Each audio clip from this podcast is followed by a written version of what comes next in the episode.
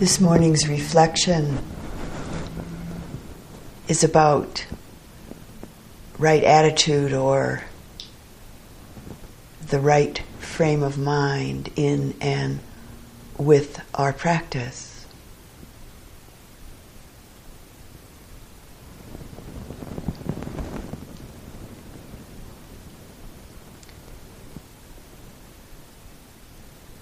As I briefly mentioned last evening, it's of course uh, essential to be relaxed and mindful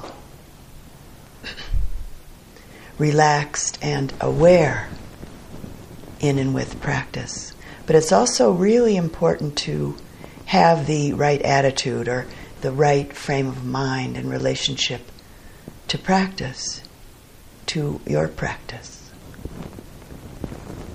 So, what does this mean?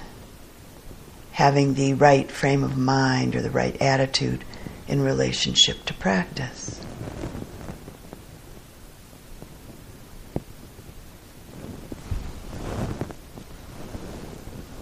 a skillful way to help facilitate this is to ask yourself this question How do I hold my practice?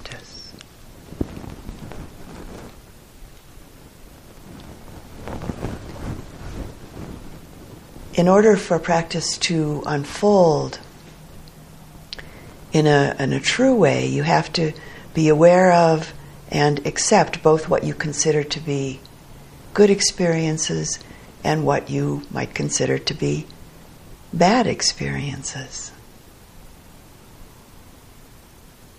Every experience,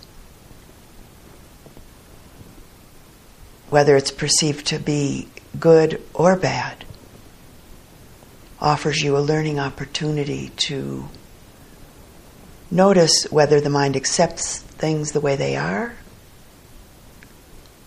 or if it likes or dislikes or rejects or judges.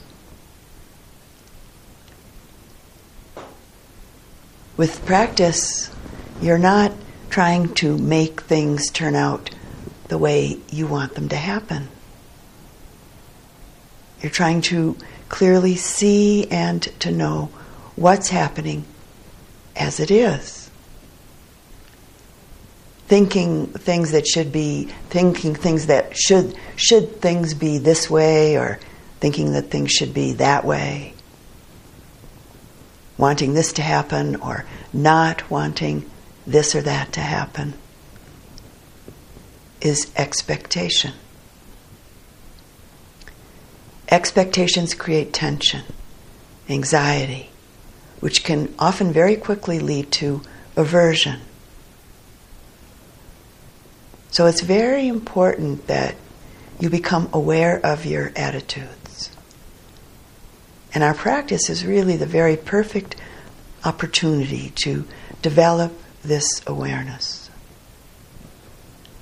through this amazing tool of a concentrated and clear mindful attention.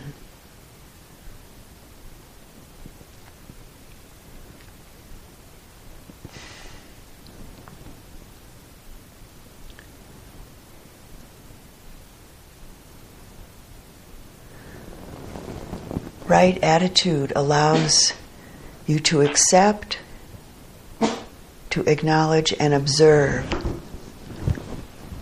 whatever's happening, whether it's pleasant or unpleasant, and to accept it, acknowledge it, and observe it in a relaxed and alert way.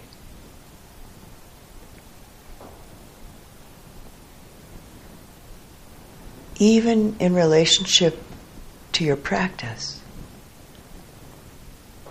It's actually wrong attitude to judge the practice and to become dissatisfied with the way that it seems to be going. The dissatisfaction either arises from the idea that things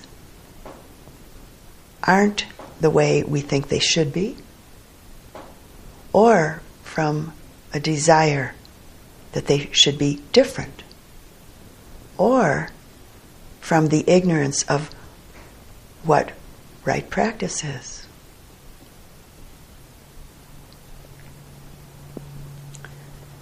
And all of these attitudes actually close the mind and hinder practice.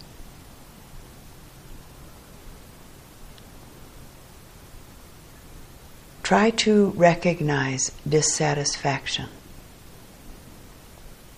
And in the recognition, accept it. Accept it. Accept that it is. And watch it. Observe it. See it in a very alert manner.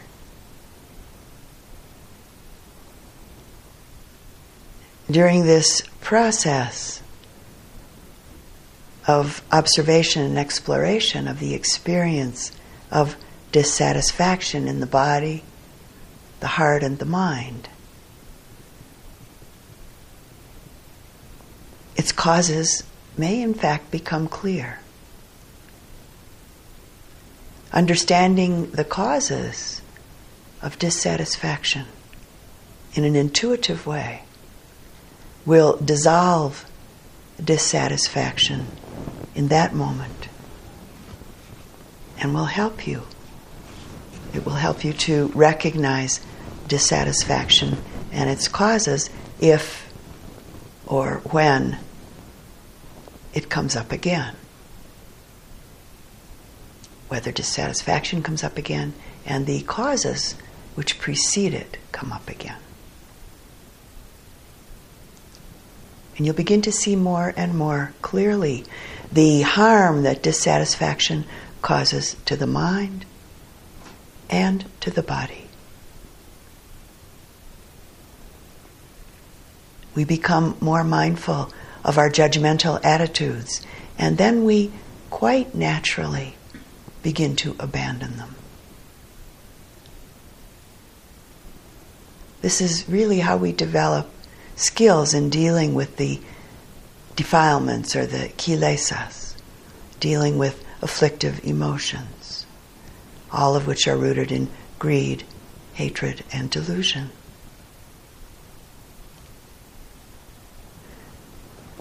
It's important to bear in mind that concentration and mindfulness meditation is a learning process.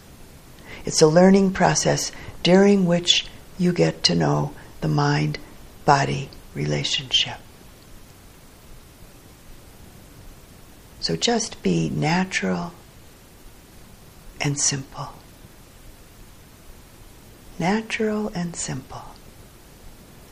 You simply want to see things as they are.